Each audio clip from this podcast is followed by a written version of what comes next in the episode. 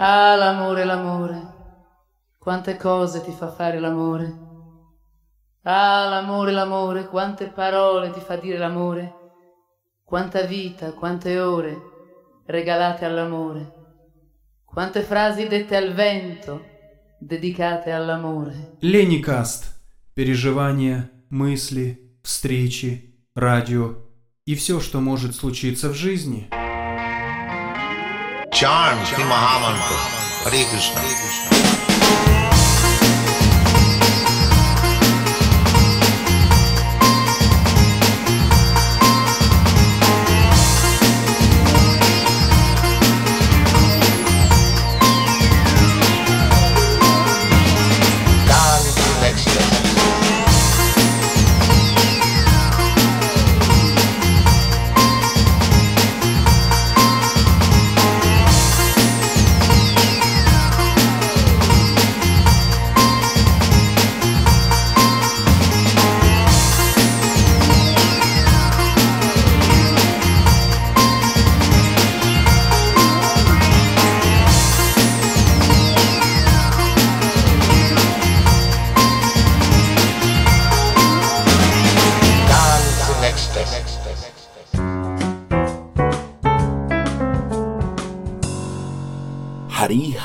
Bowl, carissimi amici, benvenuti a questa nuova puntata di Lennycast. È con questo grande entusiasmo che vi do il benvenuto in questo che è il quarantesimo podcast pubblicato. Entusiasmo perché Lennycast da questa puntata si arricchisce d'un ulteriore blocco daremo il benvenuto ad Annalisa con i, suoi cammini musicali. Se gli angeli di Charlie erano tre, gli angeli di Lenny sono quattro.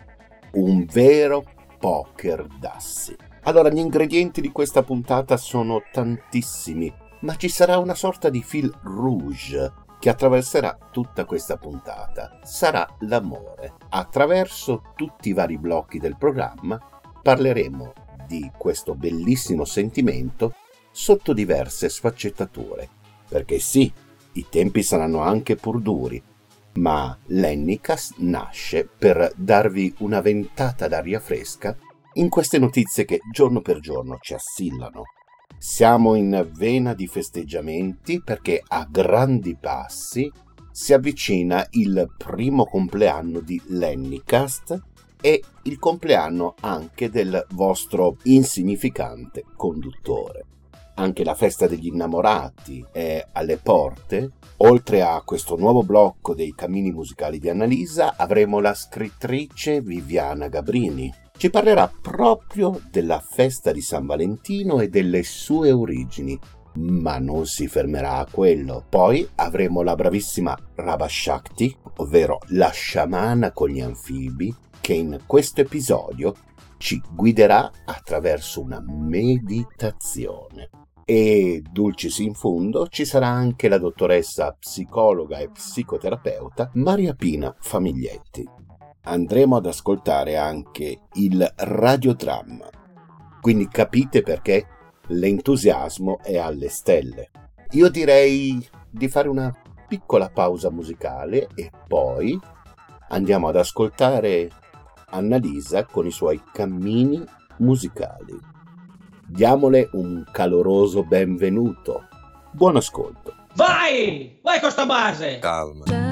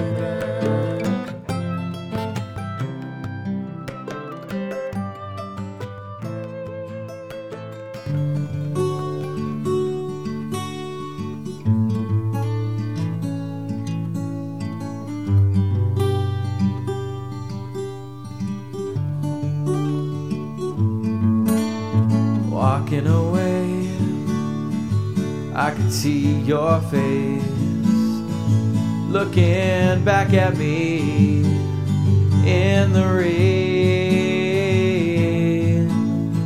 walking away. I can see your smile, and it was shining back at me so far away, walking away.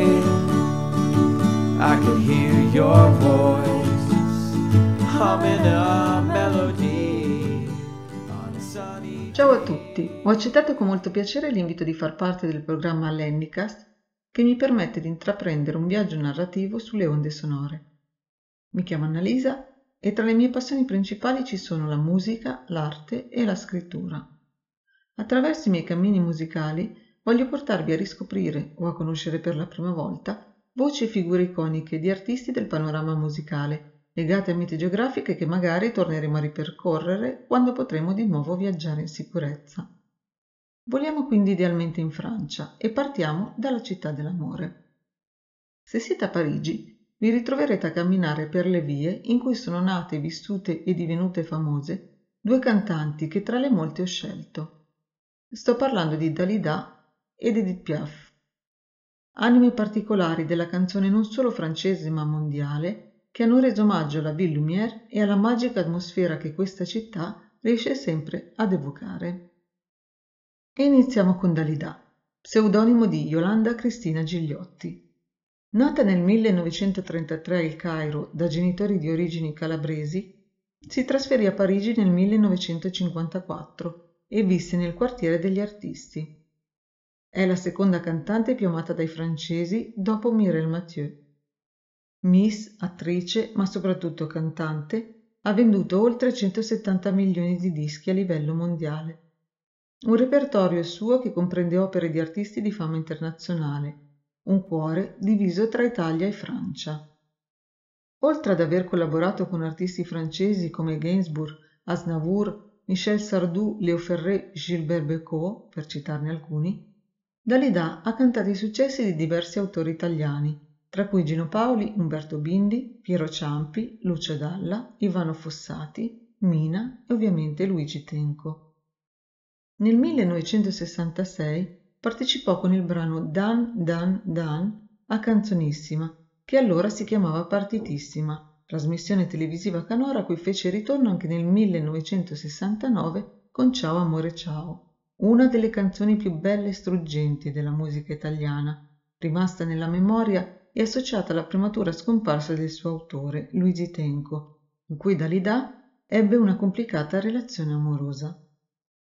La scomparsa di Tenco, avvenuta nei giorni del Festival della canzone italiana a Sanremo il 27 gennaio 1967, rappresentò infatti per Dalida la punta dell'iceberg di una vita costellata di lutti e separazioni e la portarono ad aggravare il suo stato di depressione che le fu fatale. La fragile e provata donna infatti non resta a questa ulteriore dolorosa perdita e dopo due tentativi sventati nel 1967 e nel 1977 si tolse la vita nella notte tra il 2 e il 3 maggio 1987 in una suite di un prestigioso hotel di Parigi. Un'artista che tragicamente è entrata come tanti nel mito che la rende immortale attraverso il suo contributo musicale e quello dei tanti artisti che hanno commemorato il suo ricordo. Anche Patti Pravoli ha dedicato un album nel 2007 dal titolo Spero che ti piaccia, Pour toi, riarrangiando e reinterpretando brani del suo repertorio. Assieme a Serge Gainsbourg, Dalida ha cantato il suo amore per la Ville Lumière in Rue de Montparis. Boulevard des Batignolles, fille folle, gigolo, et l'on pense au doux poème, la bohème de Carco. Boulevard de la Madeleine, quai de la Seine où chante l'eau. Et l'on pense à Baudelaire à l'Apollinaire du pont Mirabeau. Rue de Montparis, que vous êtes jolie, même sous un ciel un peu gris. Tous vos noms charmants sont de vraies poésies que l'on apprend par cœur petit à petit. La rue Saint-Louis en Lille, si tranquille, c'est Voltaire. Les boulevards qui fredonnent, c'est l'automne de Prévert. Boulevard du Montparnasse, Val de Grâce, plein d'oiseaux. On se croit dans un poème du pauvre Verlaine ou d'Arthur Rimbaud. Rue de Montparis, que vous êtes jolie, même sous un ciel un peu gris. Tous vos noms charmants sont de vraies poésies que l'on n'apprend pas que petit à petit.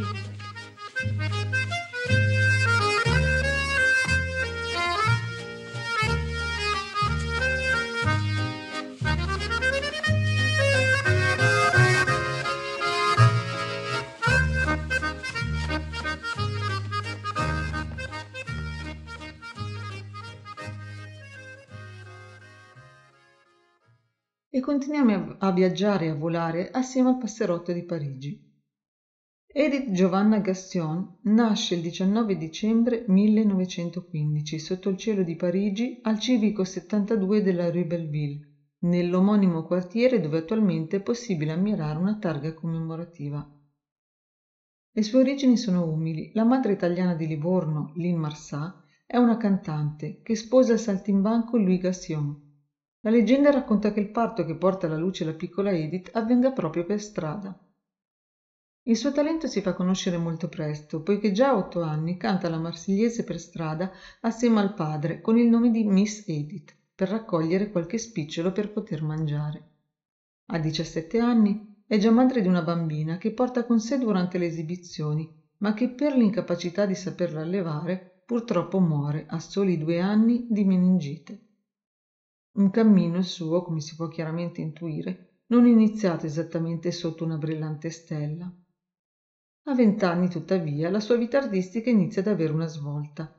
L'audizione con Louis Leplay, impresario di un cabaret nei pressi degli Champs-Élysées, le fa guadagnare l'appellativo di Mom nel 1935. Tragiche vicissitudini e circostanze misteriose fanno sì che Louis Leplay venga assassinato e nel 1936 un nuovo impresario, Raymond Asso, inizia ad occuparsi del suo debutto artistico. In quell'anno Edith Gassion firma un contratto con l'etichetta Polydor, incide il suo primo brano su disco Le Môme de la Cloche e cambia il suo nome d'arte in Piaf, che in argot parigino significa passerotto. Il 1944 è l'anno dell'amore con Yves Montand, con cui registra C'est merveilleux canzone che i due interpretano durante le esibizioni al Moulin Rouge. L'anno successivo vede la luce l'inno simbolo della rinascita della Francia, la Vie en Rose, e la vita di questa fragile artista sembra tuttavia non tingersi di rosa, ma continua a riservarle duri colpi. L'amore ritorna ad essere protagonista nel 1948, anno in cui Edith Piaf conosce il pugile Marcel Cerdan. Sembra che la felicità sia finalmente arrivata a bussare alla porta del suo cuore, la tragica puntualità del destino, invece, le riserva ancora un'amara svolta. Il 28 ottobre del 1949 l'aereo su cui Marcel viaggia per riunirsi a Edith precipita sulle Azzorre e spezza un altro frammento delle già fragili ali dell'artista, che tuttavia quella sera decide di esibirsi ugualmente solo per lui. Durante l'esecuzione di Imna all'amour, Edith perde i sensi sul palco e quell'episodio è l'inizio di una devastante depressione. Il suo costante bisogno di amore continua a spingerla a trovare nuove unioni, anche se non durature. Le sue sempre più critiche condizioni di salute, tuttavia, non la fanno scendere dal palco. Nascono successi come No, je ne regrette rien e Mon Dieu, brani di un'intensità unica. È un nuovo matrimonio, l'ultimo, quello con Théo Sarapot, pseudonimo di Theophanis Lamboucat, cantante e attore francese di origine greca, aggiunge un nuovo capitolo nella sua vita nel 1961. Le sue condizioni di salute tuttavia non migliorano e nel 1963 con il consorte si ritira nelle campagne di Grasse nel sud della Francia, dove termina il cammino dei suoi giorni. Sono diversi e moltissimi gli artisti che le rendono omaggio attraverso la musica, tra cui la canadese Johnny Mitchell, che le ha dedicato nel 1979 il brano Edith and the Kingpin. Una versione inedita e milanese delle sue canzoni poco conosciute al pubblico è stata fatta anche dalla cantante Chiara Viola, detta anche la Chiara dei Navigli, che nel 1982 registrò un intero album dal titolo In Edith Piaf, traducendo i suoi più grandi successi nel dialetto milanese.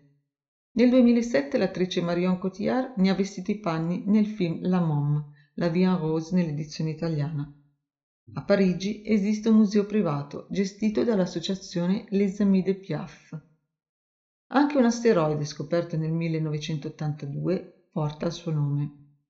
Secondo il suo preciso desiderio, Edith Piaf riposa nel maestoso cimitero di Père Lachaise, chiamato anche il cimitero degli artisti, nella tomba di famiglia assieme al padre, alla piccola Marcelle e al suo ultimo sposo. Sulla sua tomba modesta e umile c'è scritto Madame Lamboucat, dit Edith Piaf, 1915-1963. Dio riunisce coloro che si amano, recita una frase del bellissimo inno all'amore. E con queste parole concludo questo primo appuntamento vocale. Vi ringrazio per l'ascolto e vi do appuntamento alla prossima con un nuovo cammino.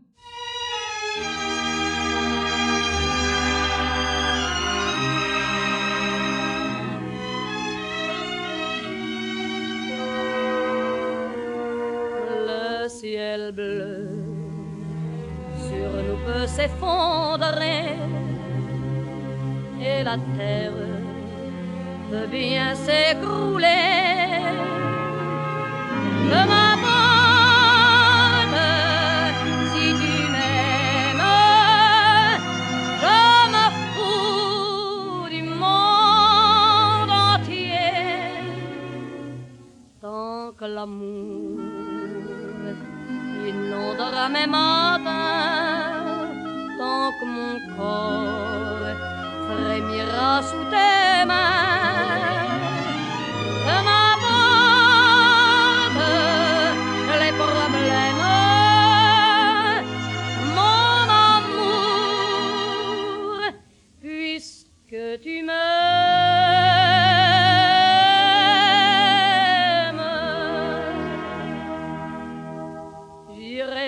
Jusqu'au bout du monde, je me ferai teindre en blonde si tu me le demandais.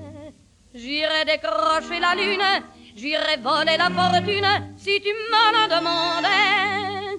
Je renierai ma patrie, je renierai mes amis si tu me le demandais. On peut bien rire de moi, je ferai n'importe quoi si tu me le demandais. Si un jour la vie t'arrache à moi, si tu meurs, que tu sois loin de moi.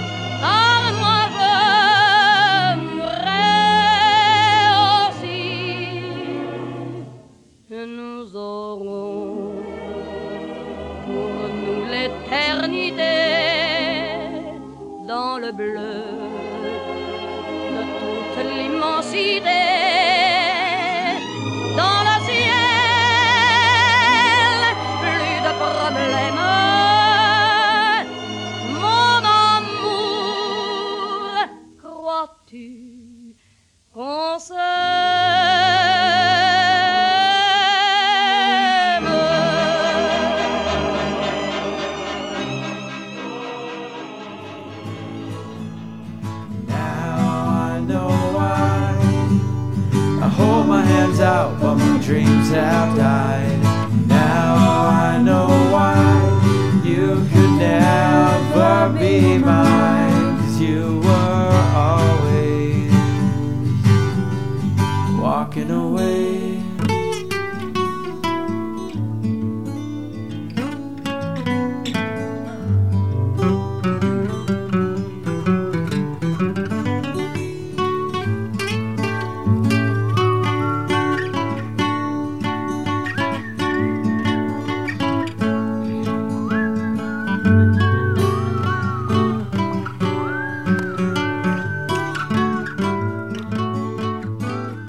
Ora di spaccare. Va ora in onda il radiodramma. Ben ritrovati all'ascolto del radiodramma. La Bhagavad Gita così com'è. In questo episodio ascolteremo un nuovo capitolo. Ma prima di iniziare, facciamo un breve riassunto di ciò che abbiamo ascoltato nell'episodio precedente. Il primo capitolo si intitola Sul campo di battaglia di Kurukshetra. Dhritarashtra, re dei Kaurava, dei Kurus, padre di Duryodhana e di Dushashana, zio di Yudhishthira, Arjuna, Bhima, Nakula e Sahadeva, i Pandava, è cieco. Visto che figli e nipoti stanno combattendo tra loro per il diritto al trono, egli chiede a Sanjaya, saggio che ha il potere mistico di vedere anche molto lontano, di raccontargli quello che sta succedendo sul campo della battaglia di Kurukshetra.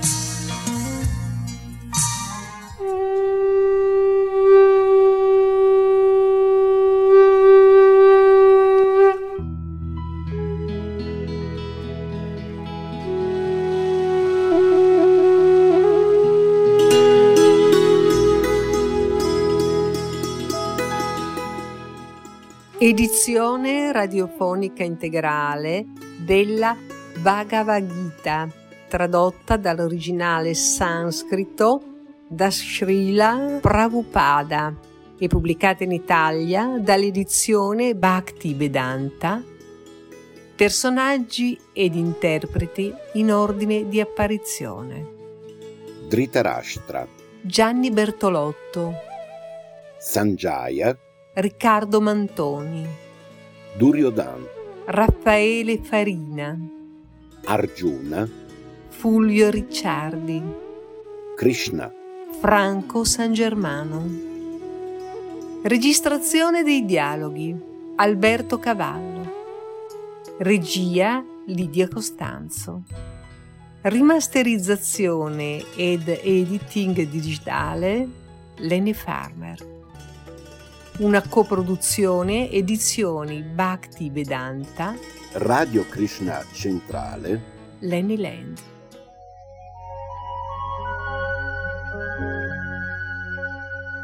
Capitolo secondo. Il contenuto della Bhagavad Gita. Sanjaya disse, vedendo Arjuna pieno di compassione e molto triste, con le lacrime agli occhi, Madhusudan, Krishna, si rivolge a lui. La persona suprema, Bhagavan, disse, Mio caro Arjuna, come hai potuto lasciarti prendere da una tale debolezza? Non è affatto degna di un uomo che conosce i veri valori della vita. In questo modo non si raggiungono i pianeti superiori, ma si guadagna l'infamia. O figlio di Prita, non cedere a una debolezza così umiliante, non ti seddice. Lascia questa meschina debolezza di cuore e alzati, o vincitore dei nemici. Arjuna disse, O uccisore di Madhu, come potrei nel corso della battaglia respingere con le mie frecce uomini come Bhishma e Drona, degni della mia venerazione? Meglio vivere mendicando che vivere al prezzo della vita di grandi anime che sono i miei maestri. Anche se sono avidi, sono ancora i nostri superiori. Se li uccidiamo, la nostra vittoria sarà macchiata di sangue. Non so se è più giusto vincerli o esserne vinti. Ecco i figli di Dhritarashtra schierati davanti a noi su questo campo di battaglia. La loro morte ci toglierebbe la gioia di vivere.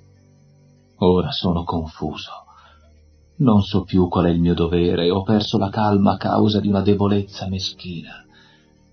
In questa condizione ti chiedo di dirmi chiaramente ciò che è meglio per me. Ora sono tuo discepolo e un'anima sottomessa a te. Istruiscimi, ti prego. Non vedo ciò che potrebbe allontanare il dolore che mi opprime. Non potrò eliminarlo neanche se come un dio del cielo regnassi qua giù, su un regno senza uguali.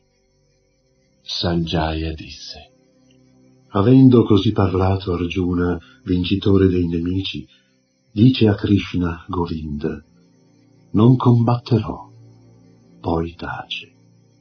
O discendente di Bharata, Krishna, tra i due eserciti, sorridendo, si rivolge all'infelice Arjuna. Il Signore Beato disse, Sebbene tu dica sagge parole, ti affliggi senza ragione. Il saggio non si lamenta né per i vivi né per i morti. Mai ci fu un tempo in cui non esistevamo, io, tu e tutti questi re, e mai nessuno di noi cesserà di esistere.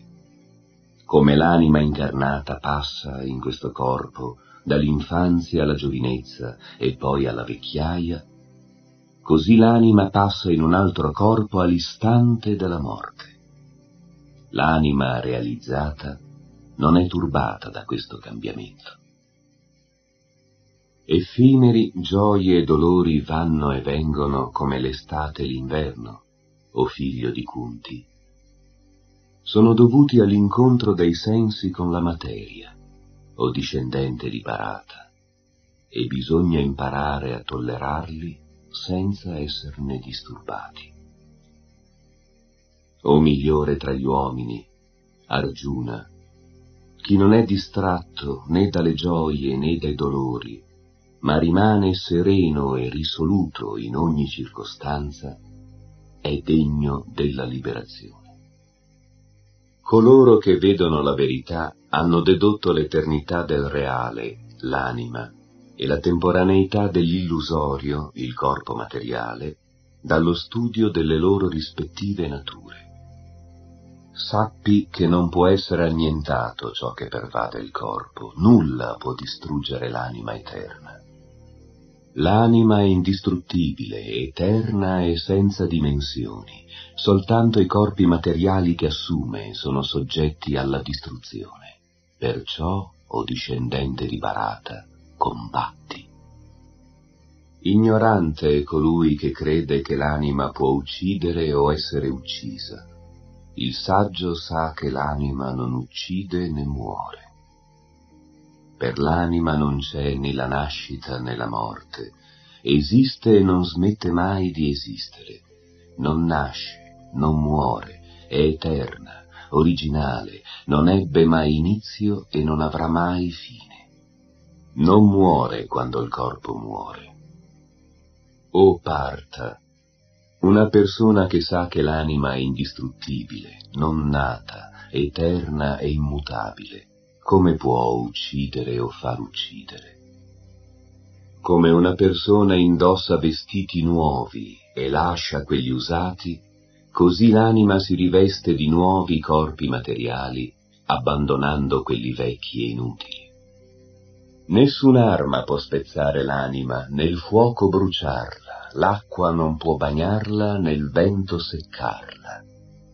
L'anima individuale è indivisibile e insolubile, non può essere bruciata né seccata, è immortale, onnipresente, inalterabile, immobile ed eternamente la stessa.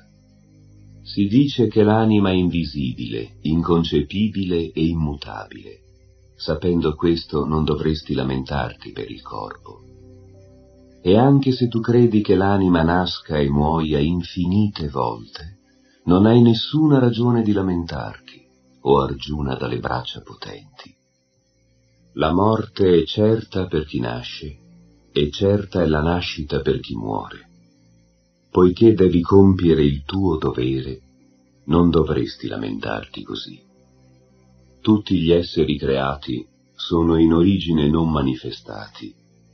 Si manifestano nel loro stato transitorio e una volta dissolti tornano a essere non manifestati.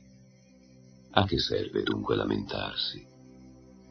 Alcuni vedono l'anima come una meraviglia, altri la descrivono come una meraviglia e altri ancora ne sentono parlare come una meraviglia. Ma c'è chi non riesce a concepirla neanche dopo averne sentito parlare. O discendente di Barata, colui che risiede nel corpo è eterno e non può mai essere ucciso. Non devi dunque piangere per nessuno. Tu conosci i tuoi doveri di kshatriya, perciò dovresti sapere che non c'è migliore impegno per te che quello di combattere secondo i principi della religione. Non puoi esitare. O Parta, felici sono gli kshatriya a cui si offre l'occasione di combattere poiché si aprono per loro le porte dei pianeti celesti.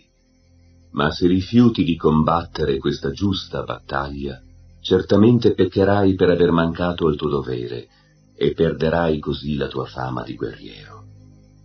Gli uomini parleranno per sempre della tua infamia, e per chi ha conosciuto l'onore, il disonore è peggio della morte. I grandi generali che stimarono il tuo nome e la tua fama crederanno che solo per paura hai abbandonato il campo di battaglia e ti giudicheranno un codardo.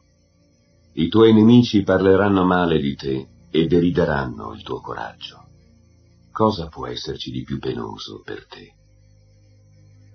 O figlio di Kunti, se muori combattendo, raggiungerai i pianeti superiori. Se vinci, godrai del regno della terra. Alzati dunque e combatti con determinazione. Combatti per dovere, senza considerare gioia o dolore, perdita o guadagno, vittoria o sconfitta. Così non incorrerai mai nel peccato. Finora ti ho descritto questa conoscenza col metodo analitico. Ascolta adesso mentre te la spiego col metodo dell'azione svolta con intelligenza senza attaccamento al risultato. Quando agirai con questa intelligenza potrai liberarti dai legami dell'azione. In questo sforzo non c'è perdita o diminuzione, e un piccolo passo su questa via ci protegge dalla paura più temibile. Chi si trova su questa via è risoluto nel suo sforzo e persegue un unico scopo. Invece, o oh figlio amato dei Kuru, l'intelligenza di chi non è risoluto si perde in molte diramazioni. Gli uomini di poca conoscenza si lasciano attrarre dal linguaggio fiorito dei Veda, che insegnano le pratiche per raggiungere i pianeti celesti, ottenere una buona nascita, potere e altri benefici simili. Desiderando la gratificazione dei sensi e una vita opulenta, essi non vedono niente più in là. Nella mente di coloro che sono troppo attaccati al piacere dei sensi e alla ricchezza materiale e sono sviati da questi desideri, la risoluta determinazione a servire il Signore Supremo con devozione non trova posto. O Arjuna, supera le tre influenze della natura materiale che costituiscono l'oggetto principale dei Veda. Liberati dalla dualità e da ogni desiderio di guadagno e di sicurezza materiale e sii fermamente unito al Supremo. Come una grande distesa d'acqua adempie a tutte le funzioni del pozzo, così colui che conosce il fine ultimo dei Veda raccoglie tutti i benefici che essi procurano. Tu hai il diritto di compiere i tuoi doveri prescritti, ma non di godere dei frutti dell'azione. Non credere mai di essere la causa delle conseguenze dell'azione, e non cercare mai di sfuggire al tuo dovere. Compi il tuo dovere con fermezza, o Arjuna, senza attaccamento al successo o al fallimento. Questa equanimità si chiama yoga. O Dhananjaya, liberati da tutte le attività interessate col servizio di devozione e prendi rifugio in esso. Avari sono coloro che vogliono godere dei frutti del loro lavoro. L'uomo impegnato nel servizio devozionale si libera dalle conseguenze buone o cattive dell'azione in questa stessa vita. Sforzati dunque di apprendere lo yoga, l'arte dell'agire. Il saggio impegnato nel servizio devozionale al Signore rinuncia in questo mondo ai frutti delle sue azioni. Si libera così dal ciclo di nascite e morti e raggiunge il livello che è al di là di ogni sofferenza. Quando la tua intelligenza avrà attraversato la densa foresta dell'illusione, tutto ciò che hai ascoltato e tutto ciò che potrai ancora ascoltare ti sarà indifferente. Quando la tua mente non si lascerà più distrarre dal linguaggio fiorito dei Veda, sarai situato nella realizzazione spirituale in piena coscienza di Krishna. Arjuna disse, Quali sono i sintomi di chi ha la coscienza immersa nella trascendenza? Come parla e con quali parole? Come si siede e come cammina o Keshava? Il Signore Beato disse, O Parta, quando un uomo si libera da ogni tipo di desideri materiali generati dalla speculazione mentale, e quando la sua mente trae soddisfazione solo dall'anima, significa che è situato nella pura coscienza trascendentale. Colui che non è più turbato dalle tre forme di sofferenza, né inebriato dalle gioie della vita, ed è libero dall'attaccamento, dalla paura e dalla collera, è considerato un saggio dalla mente ferma. Colui che non ha attaccamenti, che non si rallegra nella felicità e non si lamenta nel dolore, è fermamente situato nella conoscenza perfetta. Colui che può staccare i sensi dai loro oggetti come una tartaruga che ritrae le membra nel guscio, possiede la vera conoscenza. L'anima incarnata può astenersi dal godimento dei sensi, tuttavia il desiderio per gli oggetti dei sensi rimane ma se gusta una gioia superiore perderà questo desiderio e rimarrà fissa nella coscienza spirituale. I sensi sono così forti e impetuosi, o Arjuna, che trascinano via perfino la mente dell'uomo saggio che si sforza di controllarli. Chi controlla i sensi e fissa la coscienza in me è considerato un uomo dall'intelligenza ferma. Contemplando gli oggetti dei sensi, l'uomo sviluppa attaccamento per essi. Dall'attaccamento si sviluppa la cupidigia e dalla cupidigia nasce la collera. Dalla collera nasce la completa illusione e dall'illusione la confusione della memoria. Quando la memoria è confusa, l'intelligenza è perduta e quando l'intelligenza è perduta l'uomo cade nuovamente nell'oceano dell'esistenza materiale. Ma colui che è libero da ogni attaccamento e avversione ed è capace di controllare i sensi osservando i principi regolatori della libertà, riceve dal Signore la sua piena misericordia. Per chi è situato nella coscienza divina, le tre forme di sofferenza materiale non esistono più. In questo stato di felicità presto la sua intelligenza diventa ferma.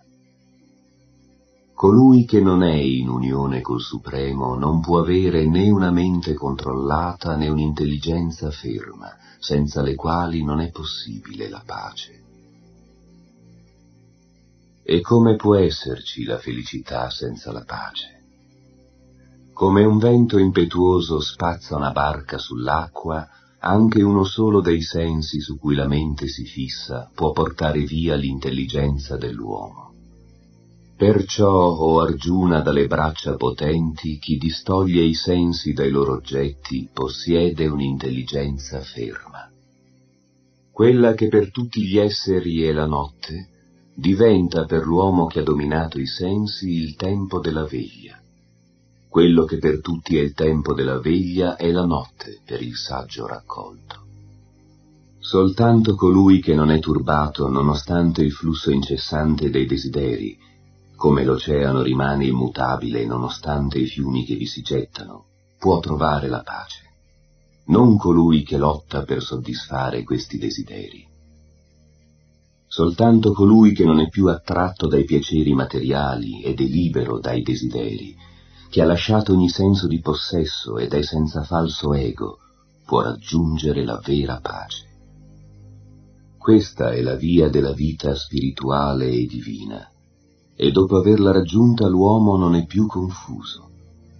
Colui che intraprende questa via, fosse anche in punto di morte, entra nel regno di Dio.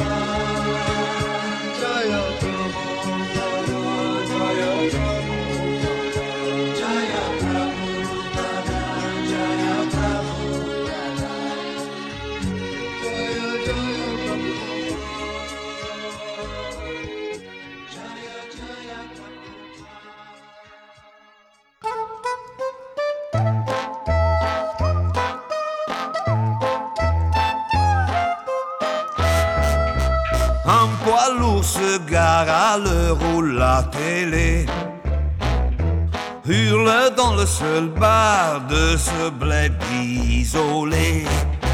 L'ambiance est étrange, hors du temps, hors de tout. Le chauffeur est aux anges, il s'en va voir Mario. Tous les routiers connaissent ses formes généreuses, le galbe de ses fesses et ses lèvres pulpeuses. Croyez pas que ça lui plaise de faire le tapin. Tous les soirs on la baise, Mariola. Caro Lenny, care amiche e cari amici di Lennycast, ben ritrovati. Io sono sempre Viviana e questo è sempre il mio bazar, un angolo fatto di storie, curiosità, ricordi, idee, film, musiche e suggestioni. San Valentino si avvicina e potevo forse esimermi dal dedicare una puntata del mio bazar alla festa degli innamorati? Sì, potevo, ma non l'ho fatto e dunque oggi parliamo d'amore. Anzitutto quando nasce la festa di San Valentino. Partiamo dalle origini. Come ben sapete, nel corso dei secoli, l'avanzare della cristianizzazione ha portato alla sistematica sostituzione delle antiche feste pagane con altrettanti riti di impronta cristiana. Non c'è una festa da Carnevale a Pasqua, da Natale a Ferragosto, da Ognissanti alla Candelora, che non sia una sovrapposizione a riti antichi di cui ahimè si voleva cancellare ogni traccia. San Valentino non è da meno.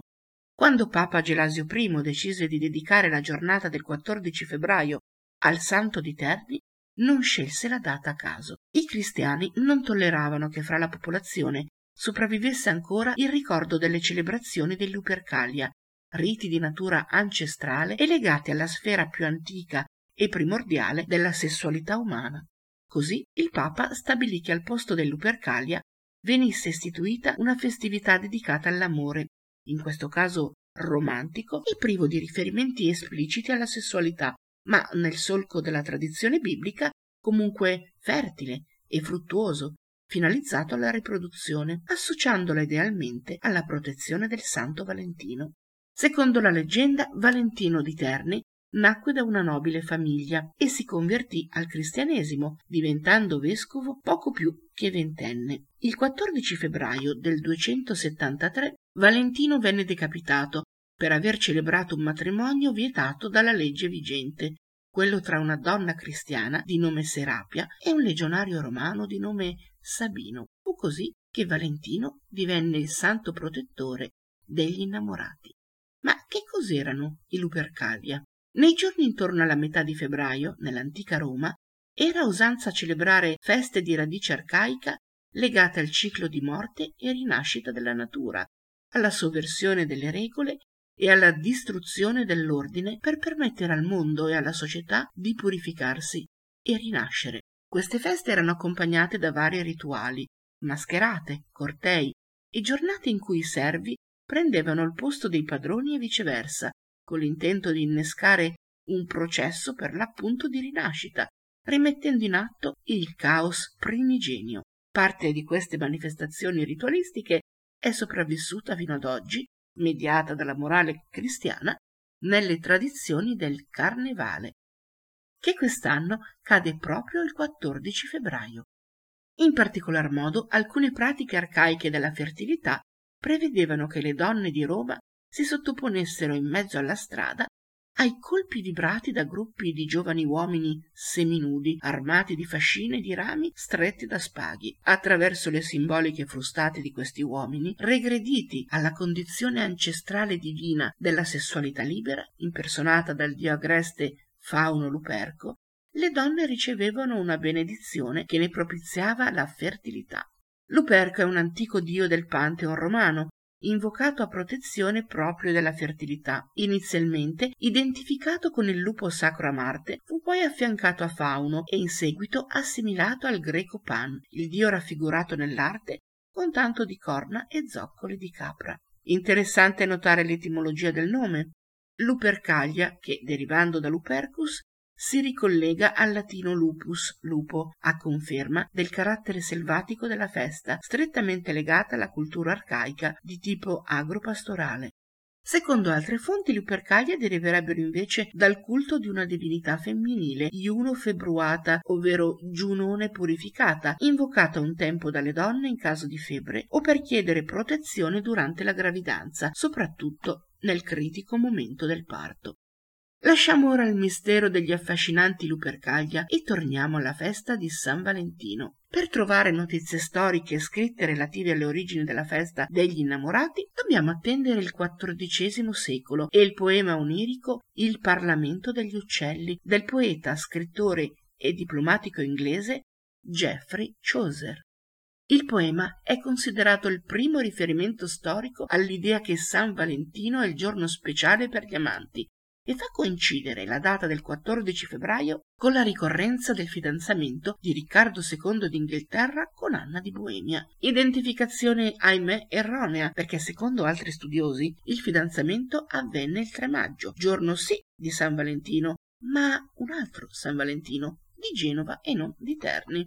Al netto delle incertezze storiche, quello che è assodato è che già agli inizi del secondo millennio la giornata del Santo di Terni era dedicata agli innamorati e già nel XIV secolo troviamo traccia di una Valentina, ovvero uno di quei bigliettini d'amore spesso a forma di cuore stilizzato che usava mandare al proprio innamorato o innamorata. Perfino Shakespeare, nell'Amleto, farà dire ad Ofelia Domani è San Valentino e appena sul far del giorno io che son fanciulla busserò alla tua finestra.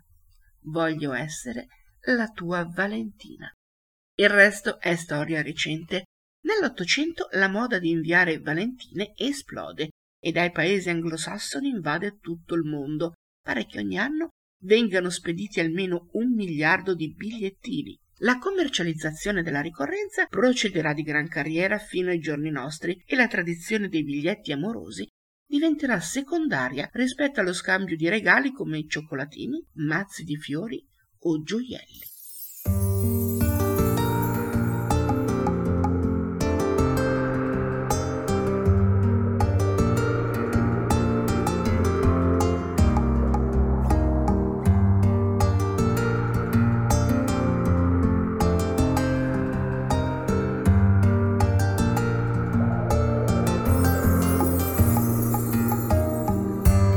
Fancy pie libi no kori you. Libi ni sweetie fancy me love you for true. Tell me I look you in your eye, baby me no man leave you way. Because you,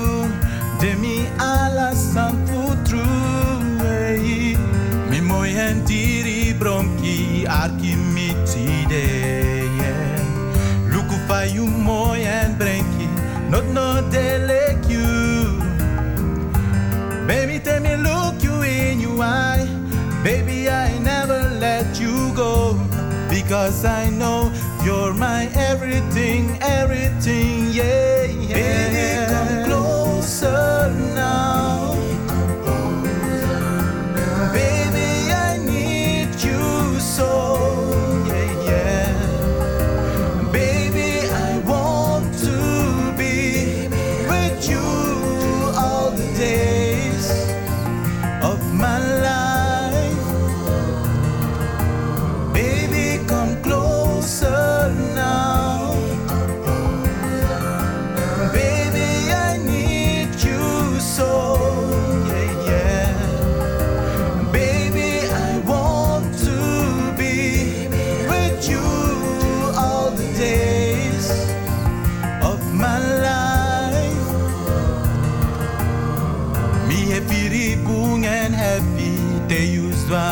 se Alasan ime pergi Teme luku you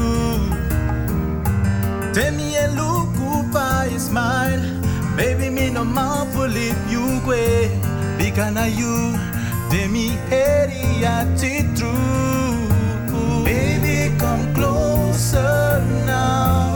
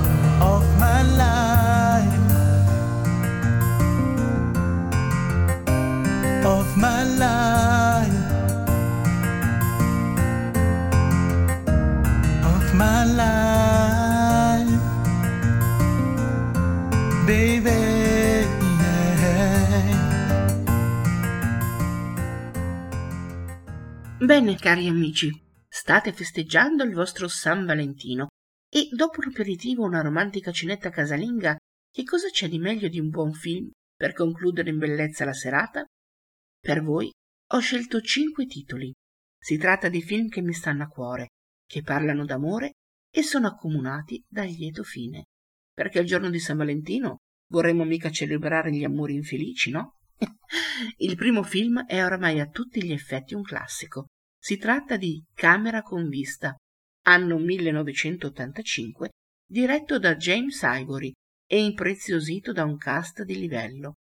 Una giovanissima Helena Bonham Carter, un inaspettato Daniel Day-Lewis, un affascinante Julian Sand e due colonne del cinema inglese, le magnifiche Maggie Smith e Judy Dench.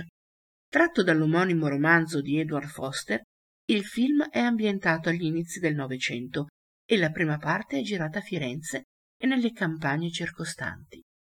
Miss Lucy Honeychurch è una giovane ragazza inglese di buona famiglia, in viaggio nella capitale dell'arte italiana insieme alla cugina Charlotte, una zitella attempata e rigidamente puritana.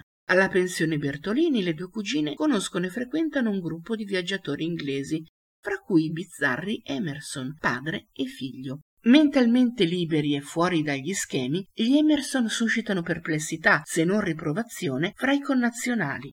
Ma Lucy rimane affascinata dal giovane George, che complice la sensuale atmosfera fiorentina, ricca di passione e suggestioni, riuscirà a rubarle un bacio. Scoperta dalla cugina Charlotte, a Lucy non rimarrà che tornare immediatamente in Inghilterra, dove, ritrovata la sua quotidianità, finirà per fidanzarsi con l'azzimato Cecilio. Ma a volte il destino ci si mette di impegno per sovvertire le cose e per una serie di fortuite coincidenze gli Emerson affitteranno un cottage proprio nel villaggio dove Lucy vive con la famiglia. Un nuovo incontro fra lei e George sarà dunque inevitabile e le conseguenze travolgenti. Camera con vista è uno di quei film che non mi annoiano mai. La bravura degli interpreti, i costumi, la ricostruzione degli ambienti, le scene fiorentine e i paesaggi della campagna toscana e di quella inglese lo rendono un film da vedere e rivedere più volte. Di soli due anni dopo, 1987, è il secondo film che vi consiglio, ossia Morris. Ancora regia di James Ivory, ancora da un romanzo di Edward Foster. Università di Cambridge, 1909. Morris Hall, un convincente James Wilby, giovane studente universitario, si innamora del compagno di studi Clive Durham, interpretato da un bravissimo Hugh Grant, e vive con lui un difficile rapporto amoroso assolutamente platonico, che porta però il giovane Morris a una consapevolezza profonda del proprio orientamento sessuale. Ma la rigida morale vittoriana non concede sconti in un'Inghilterra dove solo pochi anni prima Oscar Wilde era stato processato e condannato a due anni di carcere per sodomia. Destinato a una brillante carriera di avvocato, Clive decide così di rompere definitivamente il suo legame sconveniente con Morris e si sposa, gettando Morris nella disperazione. Non vi anticipo altro, vi dico solo che, come promesso, il film ha un lieto fine. Ancora una volta Ivory non delude i suoi spettatori e regala un film delicato, a tratti malinconico, con magnifiche ricostruzioni sceniche. Con il terzo film rimaniamo in Inghilterra, ma ci spostiamo ancora più indietro nel tempo, a cavallo fra sette e ottocento.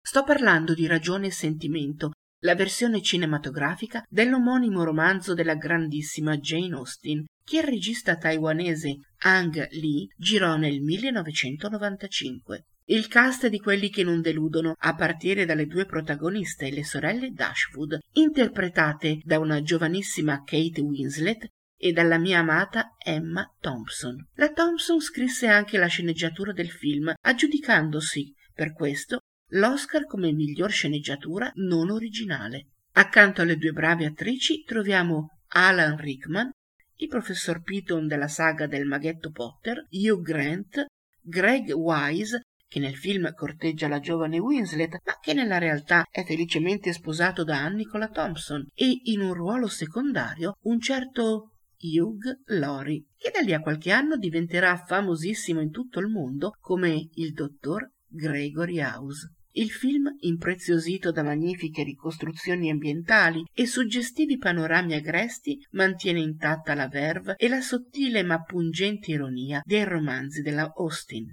Fra il richiamo all'assennatezza della posata Elinor e l'inclinazione a lasciarsi andare alle passioni del cuore della giovane ingenua Marian, la storia delle sorelle Dashwood si complica e si dipana in un susseguirsi di inganni, sotterfugi, chiarimenti e colpi di scena imperdibile se amate i grandi classici e se amate la per me sempre inarrivabile Jane Austen.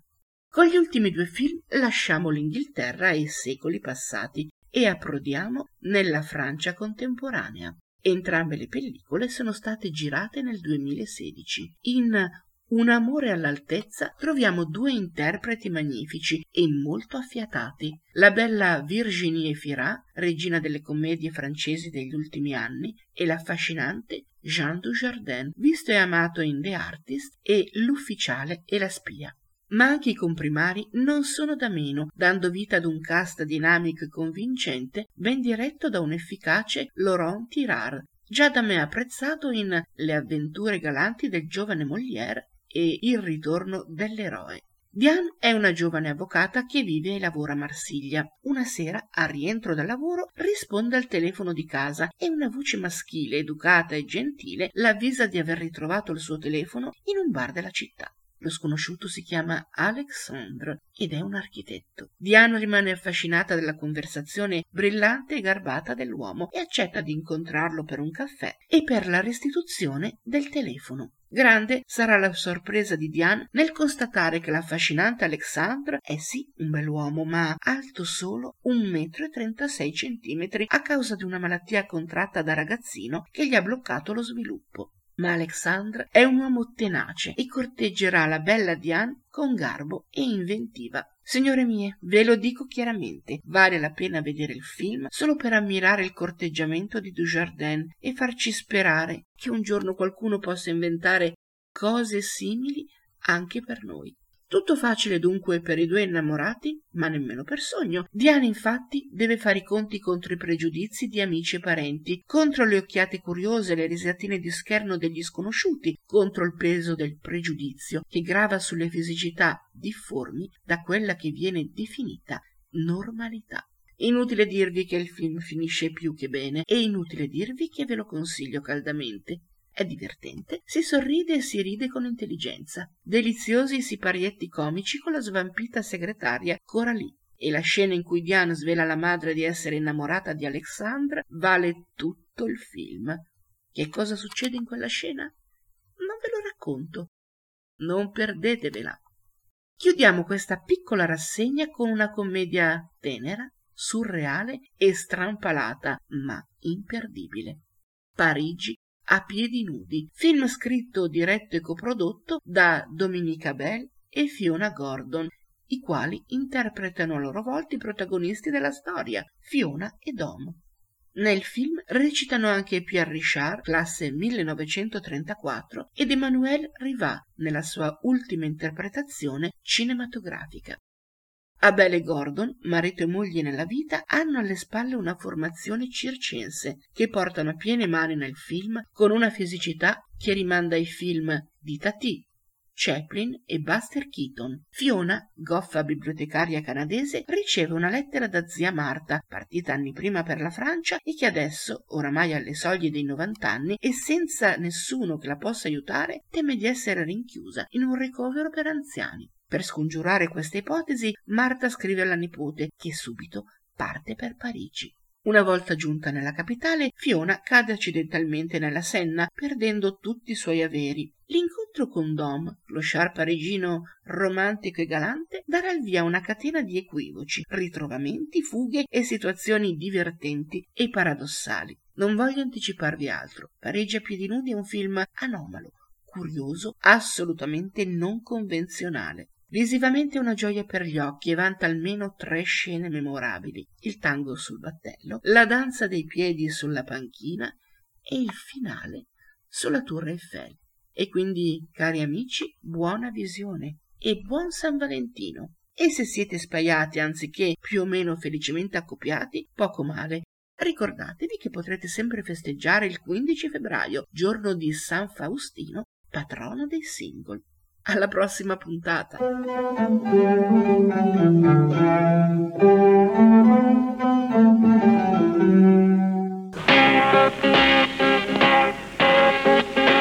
Y ahora un disco.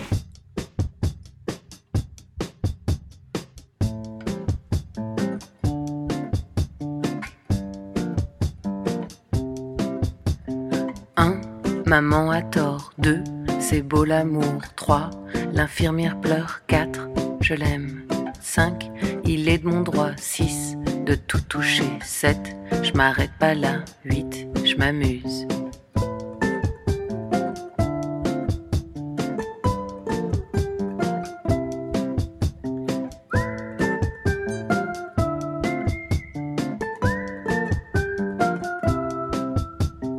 Un, quoi que maman dise. Deux, elle m'oubliera. Trois, les yeux mouillés. Quatre, j'ai mal. Cinq, je dis ce que je veux. Six, je suis malheureuse. Sept, je pense pas souvent. Huit, et vous?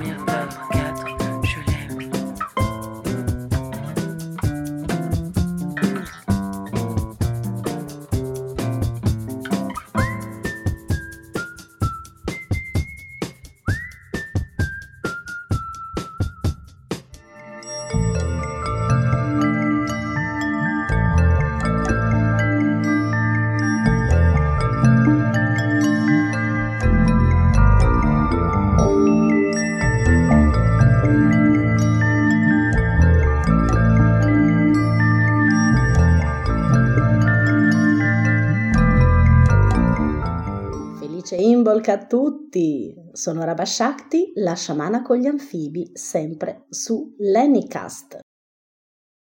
Bentrovate e bentrovati. Oggi parliamo d'amore, d'amore come rinascita, l'amore di San Valentino, insomma l'amore è l'argomento più trattato anche nelle canzoni. Quale migliore occasione per condividere con voi la bellissima meditazione Metta, la meditazione della gentilezza amorevole. È importante condividere amore anche in modo disinteressato, quello che normalmente si chiama l'amore univoco, in realtà quello che noi proiettiamo agli altri, proiettiamo poi su noi stessi ed è quello che ci ritorna.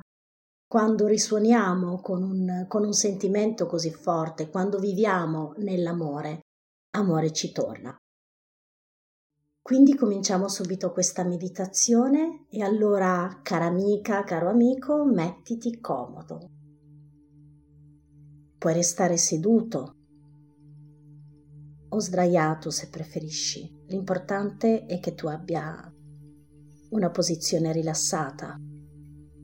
Le mani tienile pure poggiate sulle gambe o al suolo se sei sdraiato chiudi gli occhi e comincia a mettere la tua attenzione sul respiro, senza intervenire, semplicemente sull'aria che entra e che esce dal tuo naso. Inspira ed espira.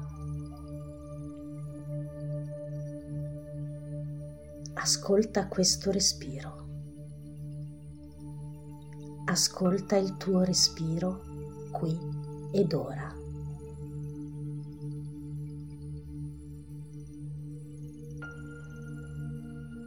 Ora immagina di essere in una foresta. È quasi giorno, il sole sta per sorgere. Intorno a te non vedi granché, ma senti il fruscio degli alberi. Se alzi lo sguardo, vedi il cielo che sta diventando sempre più chiaro.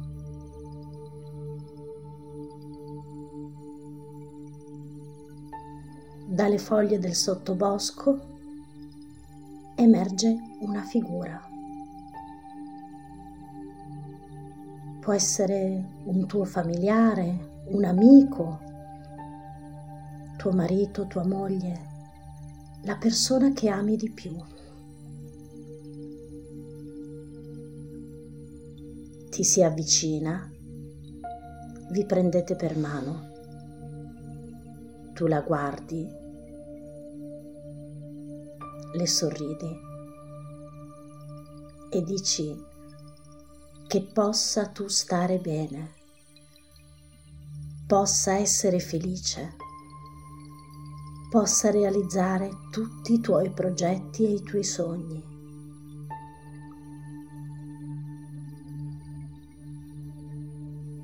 Che tu possa essere felice, che tu possa stare sempre bene che tu possa realizzare tutti i progetti ed i tuoi sogni.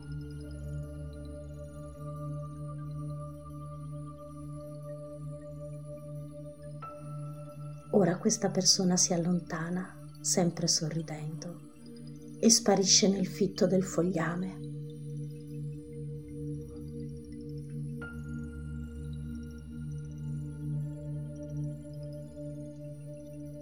Dopo sopraggiunge un'altra persona, una persona che tu non conosci, o forse l'hai vista una volta, quasi uno sconosciuto. Ti avvicini a lui e sorridi, o a lei se una donna. Vi scambiate un sorriso con gli occhi vi scambiate un sorriso con le labbra, col volto e vi prendete per mano.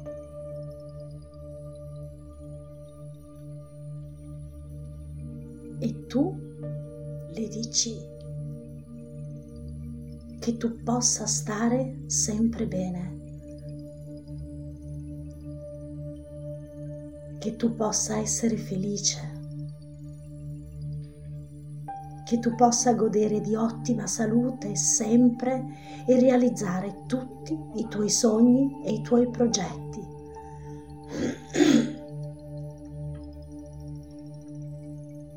Che tu possa stare sempre bene, godere di ottima salute, che tu possa essere felice, che tu possa realizzare tutti i tuoi progetti e i tuoi sogni.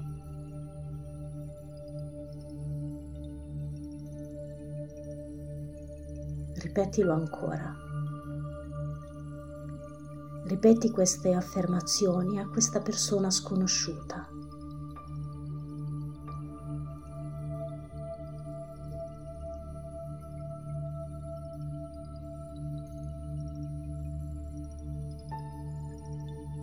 Ora questa persona si congeda da te.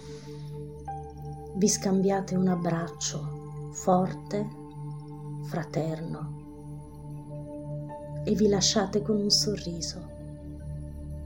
E anche questa persona si allontana nel fitto delle foglie e sparisce. Il cielo è diventato un po' più chiaro ma il sottobosco è ancora scuro. Da lì emerge una persona che tu conosci bene, una persona che non dimenticherai mai, una persona che ti ha fatto del male, magari nulla di gravissimo, ma una persona che nei comportamenti ti ha ferita ti ha ferito, una persona che eviteresti volentieri di incontrare.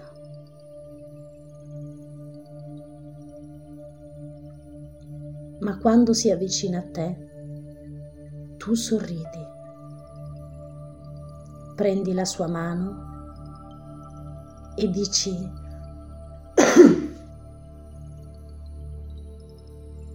e dici che tu possa essere felice, che tu possa stare sempre bene, che tu possa godere di ottima salute e realizzare tutti i tuoi progetti ed i tuoi sogni. Che tu possa stare sempre bene, che tu possa essere felice che tu possa godere di ottima salute e realizzare tutti i tuoi progetti ed i tuoi sogni.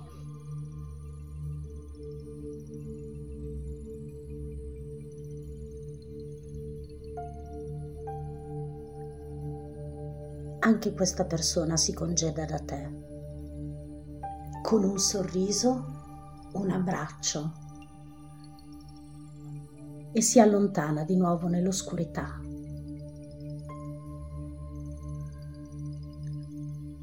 Ora il sole sta sorgendo. Si intravede dalle foglie il giallo della sua luce. Dal bosco sopraggiunge un'altra persona, una persona che tu ben conosci. È la persona che conosci meglio di tutte al mondo. Quella persona sei tu.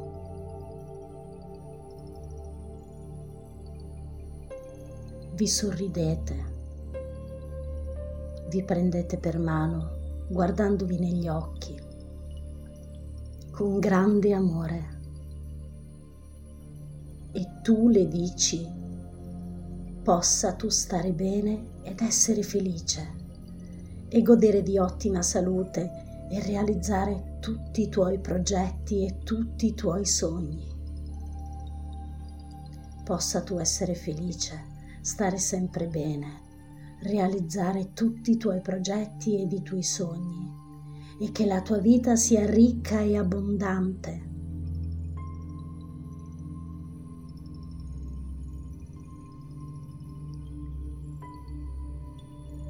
E ora abbracciati. Sentiti cullare in questo abbraccio pieno di energia, pieno di energia d'amore per te stesso. Perché l'amore viene da te e l'amore si moltiplica. E se vivi nell'amore, anche gli altri vivranno nel tuo amore.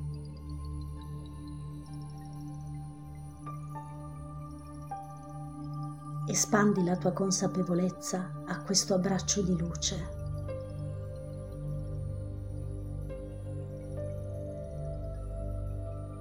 Ora, lentamente, apri gli occhi. Riprendi contatto con il momento presente, col tuo corpo. Guardati le mani.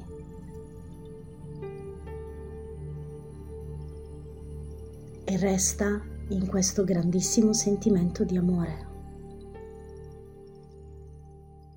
Bene, questa meditazione io ho sempre pensato fosse la più semplice e come tutte le cose semplici a volte la più difficile perché rivolgersi con gentilezza amorevole verso una persona che ci ha fatto del male, magari davvero niente di particolarmente cruento, ma anche semplicemente una risposta maldata.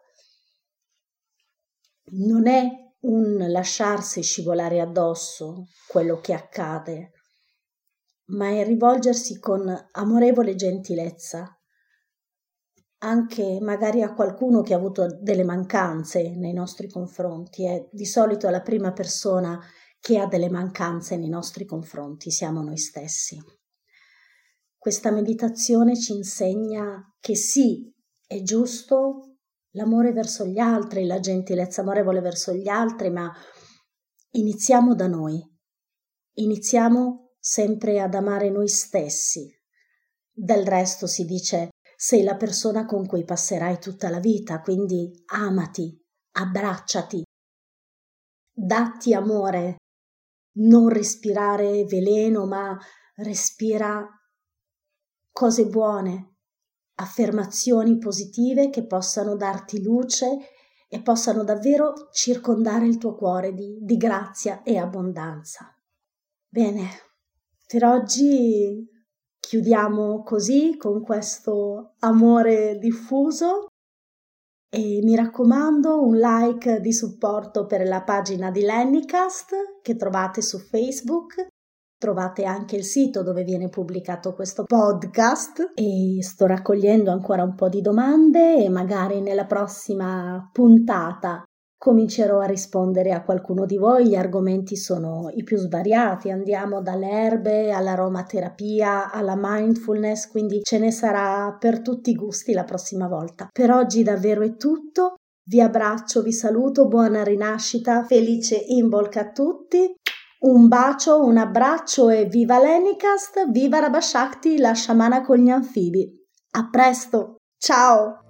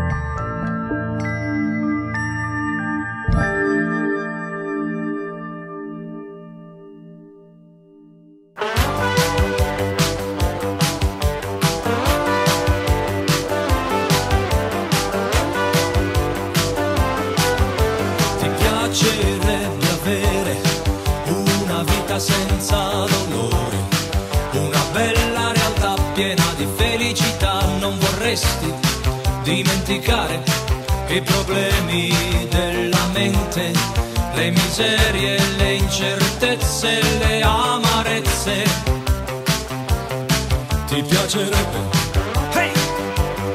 ti piacerebbe. oh, oh.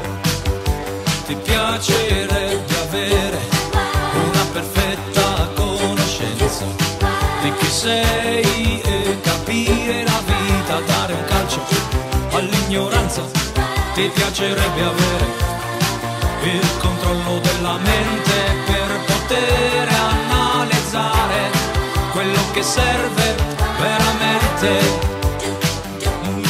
Ti piacerebbe Bene cari amici, adesso ci collegheremo con la dottoressa Maria Pina Famiglietti, che è psicologa e psicoterapeuta, per questa sua nuova puntata del suo Cyber Caffè in cui parleremo d'amore.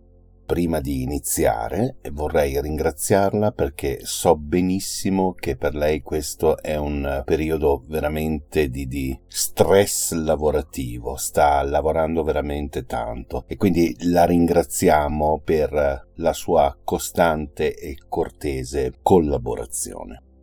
Pina, benvenuta e io inizierei col farti una domanda. Ma cosa ci dici dell'amore? Ciao Lenny, ciao ascoltatori, bentrovati. Qualche giorno fa Lenny mi dice, beh, si avvicina San Valentino, potremmo fare un podcast sull'amore. Eh, e penso tra me e me, eh, come, co- cosa scegliere, cioè cosa dire dell'amore, no? Si potrebbe fare un trattato sull'amore, ne hanno parlato poeti, scrittori, cioè ci si può dire di tutto sull'amore, quindi ho veramente avuto difficoltà a uh, scegliere cosa dire dell'amore. Però la prima cosa che ho pensato di fare è stata quella di capire un po', cioè mi, mi piace fare questo, questo lavoro spesso, io lavoro con le parole, quindi mi diverto anche a, a conoscere, capire le, l'etimologia no, della parola, tante volte ci, ci dice un po' della storia. Allora sono andata un po' a cercare quale fosse l'etimologia di amore Sicuramente amore è una delle parole più pronunciate nel, nel mondo e eh, mi ha stupito, ma non mi ha stupito in realtà, il fatto che amore deriva dal latino amare. Amore non deriva da altre parole, cioè non è composta, la sua radice significa se stessa, quindi come dire l'amore è un concetto, un'idea, è un sentimento originale. Quindi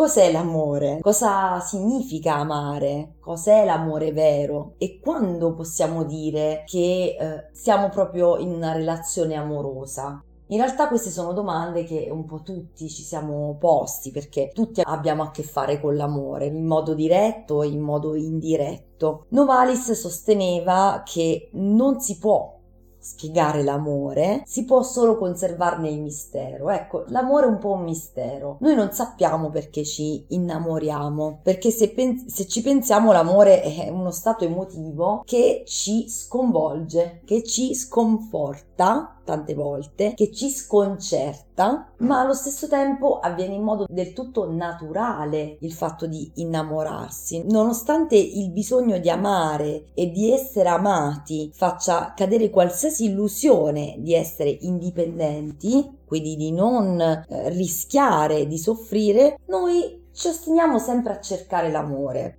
Ma perché? Cioè, perché noi cerchiamo l'amore? Ecco, il bisogno d'amare e di essere amati è proprio il prototipo di ogni bisogno umano e di ogni relazione tra gli esseri umani. Possiamo capirlo se pensiamo proprio ai bambini, a quando siamo piccoli e quando siamo bambini senza le cure amorose di, di chi si occupa di, di, noi, la vita del bambino cadrebbe nel vuoto, nell'angoscia, cioè il bambino senza cure amorose cadrebbe un, in un vuoto. Ci sono stati numerosissimi studi psicologici che hanno dimostrato quanto più che il cibo rendesse vitale eh, facesse in modo che il bambino crescesse la, la, la, l'affetto, la presenza fisica di una persona. Quindi, fin da quando siamo piccoli, l'amore è un mistero, perché noi non, non, sappiamo perché lo cerchiamo tanto, però allo stesso tempo noi dobbiamo necessariamente avere l'amore, no? avere le cure di qualcuno che si occupa di noi, che, che ci riconosce, che ci fa uh, sentire importanti, perché c'è qualcuno che si occupa di noi. Per gli adulti, in particolare, l'amore è sempre un mistero, un enigma Lacan sosteneva che non si può dire ti amo senza aggiungere anche se non so bene perché, perché noi non sappiamo perché amiamo. La psicanalisi e la psicologia si sono sempre occupate dell'amore, collegando spesso la scelta del partner a relazioni infantili, quindi alle relazioni infantili con le figure genitoriali, alle relazioni affettive primarie si chiamano, dei soggetti con il padre, la madre, i fratelli, le sorelle, comunque con tutte le figure significative. Ma ovviamente l'amore non si può esaurire con la spiegazione di qualcosa del passato che si ripete, perché ogni relazione è nuova e porta sempre in sé una componente di incomprensibilità e inspiegabilità. Come potremmo definire l'amore? Eh, bella domanda. Come potremmo definire l'amore? Spesso l'amore coincide con l'essere guardati, con l'essere conosciuti e riconosciuti per quello che si è, anche nelle parti più profonde, più nascoste, la, mm, l'interiorità, la profondità, no? L'amore spesso comporta anche una dose di idealizzazione del partner che è più o meno adattiva, più o meno normale, entro cui ogni amante dona il proprio sé all'altro. Quindi l'amato viene idealizzato e allo stesso tempo si sente idealizzato anche con colui che ama, cioè quindi noi amiamo qualcuno che un po' idealizziamo, quindi anche noi allo stesso tempo ci idealizziamo. E quindi nella relazione d'amore sì, non è tutto realtà, anche un po' idealizzazione e soprattutto è desiderio. Ecco, vengo alla parola desiderio perché secondo me è proprio una parola chiave dell'amore. Noi spesso tendiamo a far coincidere il desiderio con la fase iniziale dell'amare, quindi l'innamoramento, la spinta sessuale, affettiva iniziale dell'amore, che poi però con il tempo viene a scemare. Infatti spesso poi nella realtà delle relazioni di amore a un certo punto sopraggiunge la noia, la noia dello stare in due perché ci si conosce troppo, è tutto troppo scontato, è tutto troppo ripetuto e quindi la fiamma si spegne.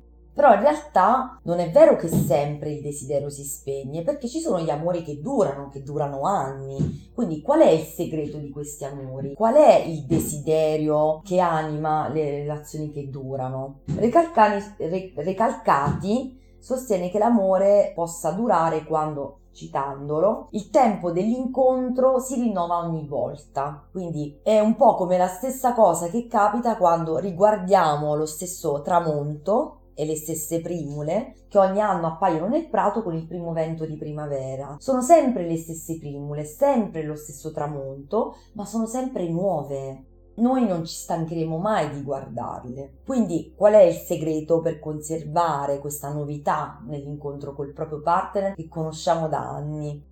Per tenere attiva la voglia di incontrare l'altro dell'amore è importante non renderlo uguale a noi, non renderlo un'immagine di noi stessi in un'altra persona, una, un'immagine in un'immagine troppo conosciuta. Quindi in un certo senso è importante preservare una certa distanza con l'altro, cioè riconoscerne la differenza, il segreto, in modo da incontrare sempre qualcosa che ci è estraneo, uno, uno sconosciuto, qualcosa che, che tenga viva la voglia di conoscere. Infatti spesso uh, la familiarità annienta il desiderio. Quindi, sempre seguendo il, il, discorso di Recalcati, l'amore vero è proprio quell'amore che riesce a trasformare lo stesso sempre in nuovo, cioè è lo stesso che ogni volta si rivela nuovo. Inoltre, un altro aspetto dell'amore vero, l'amore per una persona in particolare, è un amore che non sceglie quel partner perché è un qualsiasi partner, ma perché è quel partner, è quella persona, perché è insostituibile in quanto non si ama l'immagine no, dell'altro o l'idea di stare con qualcun altro, ma si ama quella persona così com'è, in tutte le sue particolarità, in tutte le sue specificità, con tutti i suoi difetti e quindi quella persona non può mai essere sostituibile. Quindi l'amore è sempre un amore, non è l'amore, è un amore per quella persona. Ma a te, in quanto psicologa, cosa ti viene detto dell'amore? Beh, ehm, come psicologa mi viene detto di tutto sull'amore, nel senso che essendo appunto qualcosa di unico e diverso per, per, per ogni persona, come dire, l'amore entra nella stanza di terapia in forme eh, variegate, molto differenti. Eh, spesso nella stanza di terapia entrano esperienze e sofferenze della vita amorosa dei pazienti. Di frequente dei pazienti arrivano eh, a chiedere, a richiedere una terapia, una psicoterapia dopo una delusione, dopo un fallimento amoroso, perché comunque la perdita dell'amore è, rappresenta sempre una, una, perdita di una parte di sé, quindi eh, magari attiva delle, delle, domande, degli interrogativi, ci si chiede cosa è stato sbagliato, in cosa si è sbagliati, però non è sempre così, no? A volte eh, non si arriva solo per quello in una stanza di terapia, ma comunque l'amore è sempre un tema del, delle sedute di, di, di psicoterapia. Spesso le, le persone lamentano uh, l'incomprensibilità della sofferenza legata a pene d'amore o all'infelicità o alla frustrazione legata a delle relazioni amorose insoddisfacenti. Oppure a volte mi viene chiesto, ci viene chiesto di trovare una, una soluzione illusoria, no? in cui l'amato ritorna anche se si tratta poi di un amore impossibile che è destinato solo alla sofferenza, però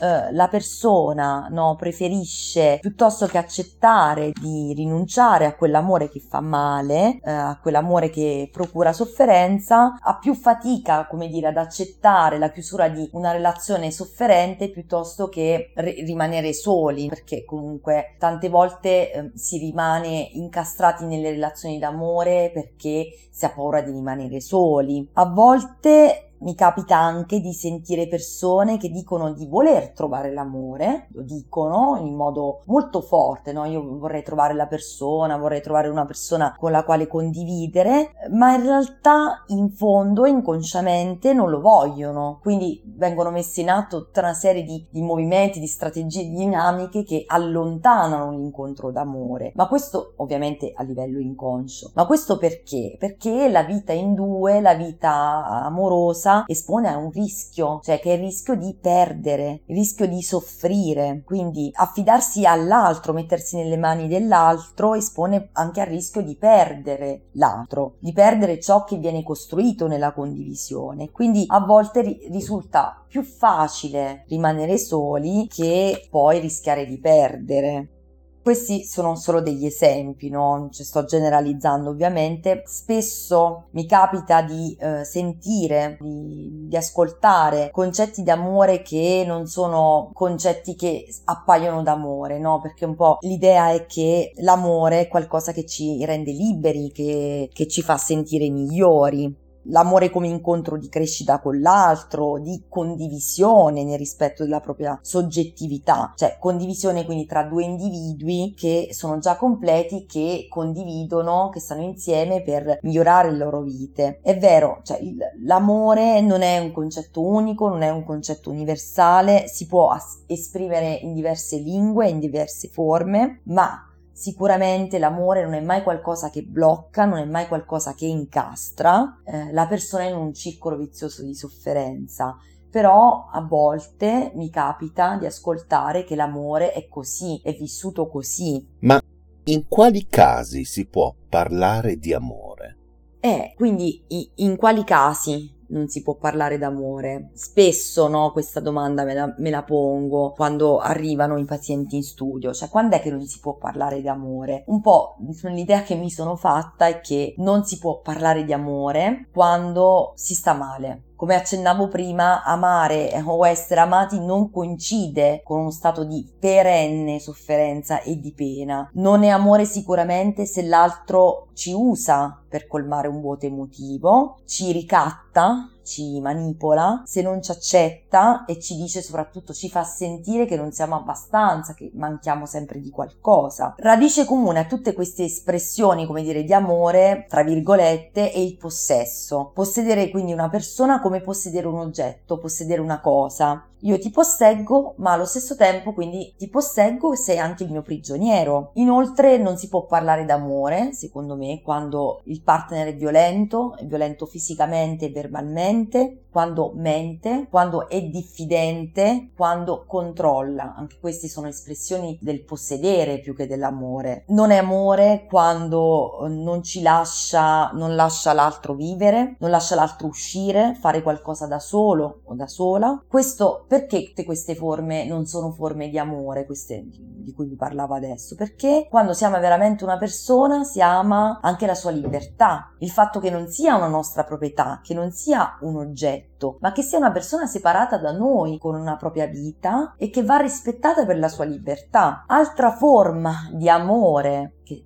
non è amore, è l'amore sacrificale, il sacrificio, il mettersi veramente su una croce pur di tenere l'altro al proprio fianco e sacrificare mh, non, è, non, è, non ripaga no? a lungo termine perché eh, cambiare o lasciare andare aspetti di sé, delle ambizioni, dei sogni, delle realizzazioni non deve essere, come dire, la regola per stare con qualcuno, cioè non bisogna rispondere al desiderio di qualcun altro, del partner, per non rischiare di perderlo, cioè non, non, non dovrebbe essere così, non, non bisognerebbe così tanto sacrificarsi per avere qualcuno al proprio fianco, ma questi ovviamente sono degli esempi. Una cosa che secondo me importante che, che, ci tenevo a dire, a volte si preferisce rimanere in relazioni limitanti pur di non restare soli perché si è un po' più innamorati dell'idea di avere qualcuno, di non essere soli, quindi anche se la relazione procura enorme frustrazione o sofferenza, rimaniamo in quella frustrazione, in quella sofferenza pur di non essere soli e di non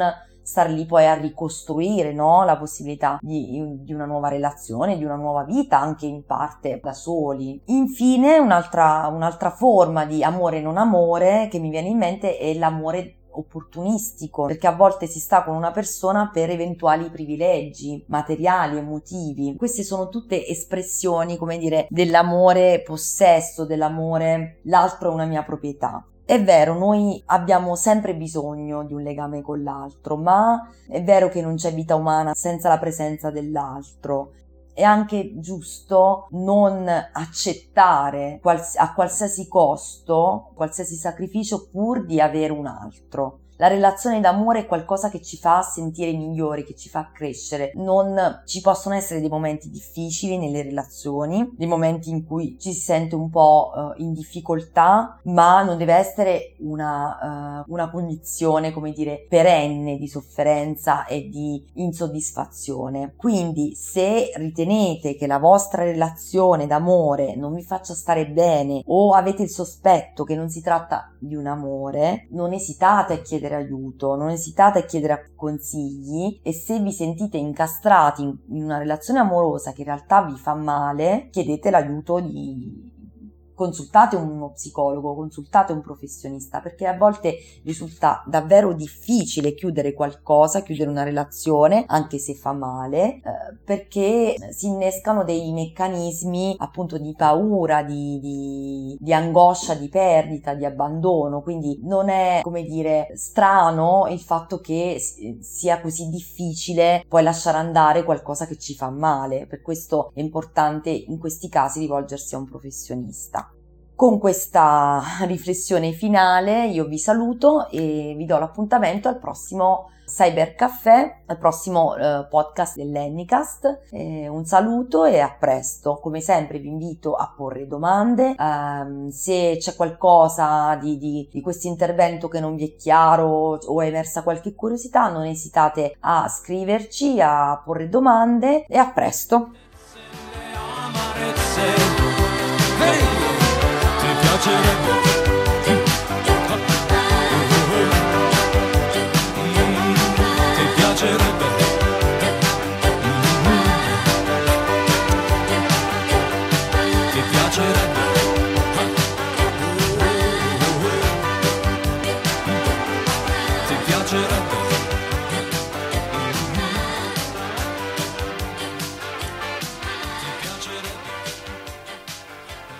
Bene cari amici, per questa puntata è davvero tutto. Vi ricordo che siamo presenti su Facebook con la pagina di Lennycast. Potete interagire con qualsiasi membro del cast, potete commentare i nostri post, condividerli e far crescere e conoscere la nostra community a tutti i vostri amici.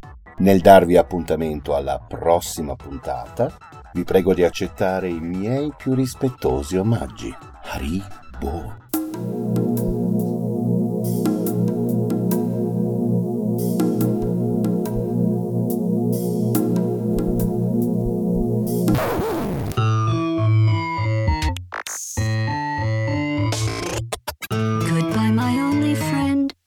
Oh, did you think I meant you? That would be funny if it weren't so sad.